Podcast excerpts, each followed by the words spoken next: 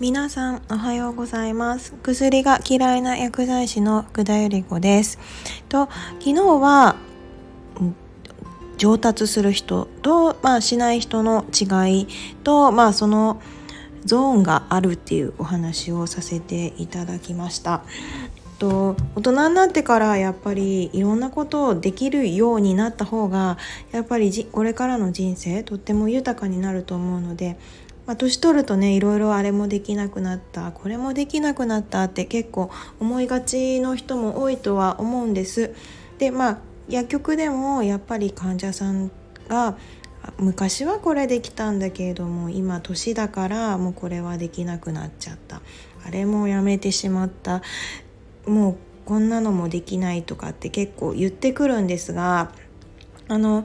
年だからっていう理由でまあ、そういったことを、まあ、諦めないでほしいなっていうので、まあ、今日はそんなお話を、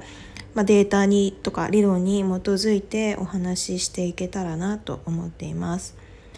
まあ、そんなの私も結構年齢重ねてからいろんなことができるようになってきて昔は 成績も悪かったし運動神経も悪いしあの本当に体力もなかったです疲れやすくてでまあ精神的にも落ち込みやすかったんですけれどあのバク転とかも30代後半になってからそういうスタジオにも通い始めました。まあ、本当に運動神経が悪くてでまあ体育の授業とかも中学生の時とかもビリから2番目だったりと山登ったりするっていうのでもあの本当に体力がなかったのでいつも後ろの方でで先生にまあ付き添ってなんとか山も登ったりとか本当に体力はない方でした。今すごい自転車でも走れるしあのそのバク転をしようなんて思った思ってまあ実際にやったり、まあ、あのすることも思わなかったし側転とかももう全然そんなのなんて絶対に無理って思ってたんですけれどまあ側転もちょっと今最近やらなくなっちゃったんですが、まあ、できなくはなくて、まあ、これもそのうちなんか片手で側転できるんじゃないかなとかって勝手に思うぐらいの、あのー、時もありました。でまあそんなのもとやっぱりその理論とか根拠に基づいた、まあ、本を一番読んだのが大きかったですかね。と究極の鍛錬っていう本をと読ませていただきました。とこの本では、まあ、多くの、まあ、偉人たちが、まあ、どのようなことをしてどのように上達して、まあ、偉人と言われるまでになったかっていうのを書いてあります。でまあ偉人と言われる人たちが才能があってもう元から先天的なもの遺伝的なものと言ってるわけではない本になります。うん、この本は数多くのすごい人たち天才と呼ばれる人たちがどのようにこう練習だったりその学習であったりそれを積み重ねることによってそれだけの偉人になったのかというのをまとめた本になります。なんで誰か一人のっていうわけではなく数多くの人たちが共通していることは何だろうと考えた時に、まあ、どのようなことをしてたかっていうのを書いた本になります。そしてまあ数多くの偉人たちのやっぱり根底にある考え方ですね。まあ、失敗と成功があったとして、まあ、私なんか昔、まあ、失敗と成功、まあ、完璧主義だったんでこれができなきゃダメなんだっていうまあなんかこの2択でしか物事を考えてませんでした失敗は良くないものであって常にこう成功しなきゃいけないっていう考え方をしていました。もう決して失敗って悪いことではなくて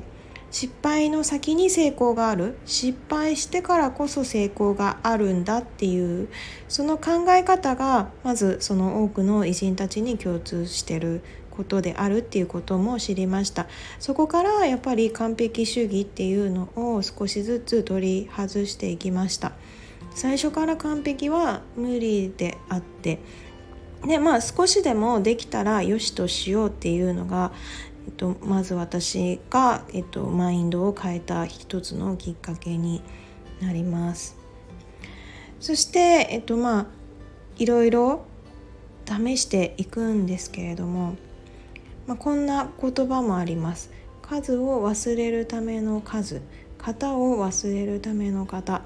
まあ、ちょっと難しい内容にはなるんですが、まあ、数を忘れるために、まあ、数をこなして型を忘れるために、まあ、型をずっとやり続けて何も考えず無意識でそれができるようになるまで練習し続けようというこう意味になります。私も結構一人でこう練習自分で課題を見つけては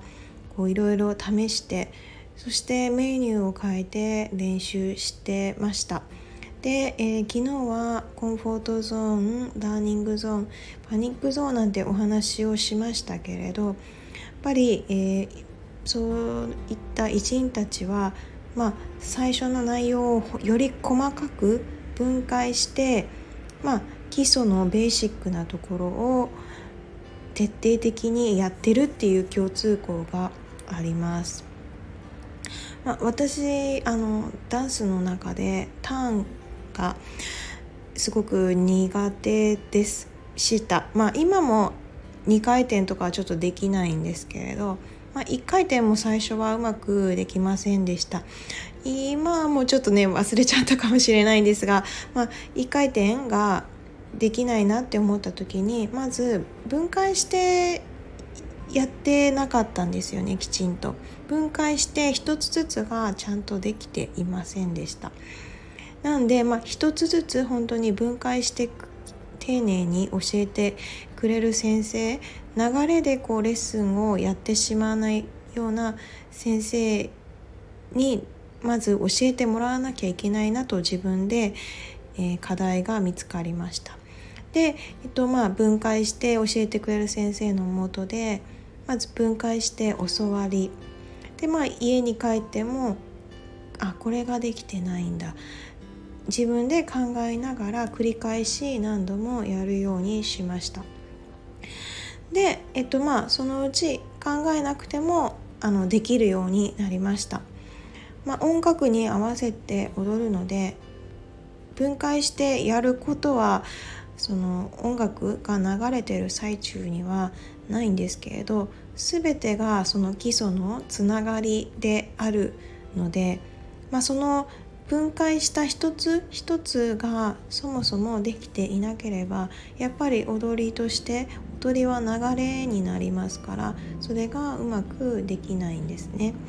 なんで本当に最初のベーシックのところがとっても重要になってきます。まあ、英語もそうですよねまずアルファベットがわからない時点で英語の長文だったり文章って絶対に読めないじゃないですか。なんでまあ英語も本当に基礎のところのところがまずできてアルファベットがまずできたら、まあ、一つずつ単語を覚えてで単語が覚えたらちょっと短い文を組み合わせてでまあそれが読めるようになってきたら、まあ、接続詞をつけても読めるかどうかっていうので、まあ、ちょっとずつやっぱり段階を踏んで学習して徐々に上達していくもの、まあ、それもダンスも同じであって、まあ、この本にはそのことも書いてありました。でえっとまあこの本では、まあ、愚者は経験に学び賢者は歴史に学ぶっていうことがの、まあ、名言もありましたね。この言葉もちょっと難しいように感じますけれど、まあ、愚者っていうのは愚か者っていうことになるんですが、まあ、愚か者は経験したところから学ぶで、まあ、賢い者は歴史から学ぶ賢い人は、まあ、歴史的な、まあ、素晴らしいと呼ばれた人たちがどのようにしていたかを真似ることによって、まあ、より偉大な人になっていく。で、まあ、あまりその愚か者というかあまりできない人は、まあ、過去にこうだったからでしょという過去の自分の経験から、えー、学習するのであまり成長が見込めないというお話になります。私もいっぱい本を読みましたたくさんの多くの、えー、やっぱり偉大な人たちっていうのは、まあ、どのようなことをしてどのような考えであってだから成功したのかっていうのが、まあ、ある程度たくさん本を読むと共通項が出てくるんですよね。で私もその一つ一つを真似るようにしてみましたそうすることであやっぱり皆さんが素晴らしいと思ってること蓄積されたデータの中で良かったその人が成長できてより偉大な人になった理由が、まあ、真似ることによって理解できました、まあ、それも実行してみたからこそ分かったんですけれどなのであのぜひまあ何でもいいです。この本に限らずいろいろ本を読んでいただくとまあ偉大と言われる偉人と呼ばれる人たちが、まあ、何をしてどのような考えでそれだけの功績を残したのかっていうのが分かります。で自分でも分かってきます。そしてまあやっぱり習いろんなバレエであったりいろんな先生と呼ばれる人たちの耳をぜひ傾けてみてください。でそれに集中して、えー、自分の改善点を一つずつ改善していくとより質が高く、まあ、上達もして自分の成長がどんどん実感できるのでもっと頑張ろうっていう気持ちになります。まあ、過去の私はあんまり上達しなかったんですよね、まあ、本も読んでなかったのもあるしあとまあコンフォートゾーンにまあそこにいればいいや的な感じだったんだと思いますコンフォートゾーンからやっぱり抜け出すっていうことがまあ面倒くさいからしてませんでした気づかないうちにただまあやっぱり環境を思い切って変えることでまあ、より良いものになったなっていうのはすごく感じます。ずっとやっぱり同じ場所や環境に居続けると、まあ、それ以上のものは得られません。なのでまあ本当に自分がレベルアップしたいとかもっと自分の思考を上げたいっていうんだったら環境を変えるのがとっても重要になってきます。あとこんなデータもありましたとバイオリニストなんですけれど3グループに分けますで同じ時間練習したんですが、まあ、より評価が高いのと、まあ、それよりはちょっと低い、まあ、良いというのと、まあ、普通だったっていう3グループの明らかな違いが出ました。でこの時に、まあ、より良いと言われたグループとその次のグループの何が一番大きな要因になったかというのを調べた時に、まあ、圧倒的に一人でこう自分で練習する時間が長かったっていうデータがあります。えー、一番よくできたグループは、まあ、51時間中24時間は自分で一人で、えー、黙々と練習をしていたそうです。で2番目のグループは、えっと、9時間ですねだいぶ差が出てると思いますが、まあ、この練習時間の差一人で練習する特に。一人で練習してまあ一人でこう感覚を研ぎ澄ませ集中することでより質の高いバイオリンの曲が奏でられたという。まあ一人の時間って本当に大切になってくるんだなっていうのもここで学びました。なので、えっとまあ、以前孤独のお話もしましたけれど孤独の捉え方次第によっては、まあ、孤独はとてもいいものであるとお伝えしました。孤独の時間をどれだけ自分の感覚を研ぎ澄ませて集中できて物事に取り組んだり、まあ、いろんな物事を見る視点を養えばやり上達することができて、まあ、より人生が楽しいものになったりします。なんで私も一人でねよく練習するのは大好きですもちろんどっか空間に行って皆さんと一緒にあのレッスンあの受けたりするっていうのもあの楽しいんですけれどまあそうじゃなくて、まあ、一人でああだこうだいろいろ考えてレあの練習のを組むのがすごく好きです。で、えっと、私は絶対に練習を毎回同じようにはしていません。毎回やっぱりあのメニューを少しずつ変えていますずっと同じメニューにしてしまうと結局コンフォートゾーンから抜け出せないんですよね安心安全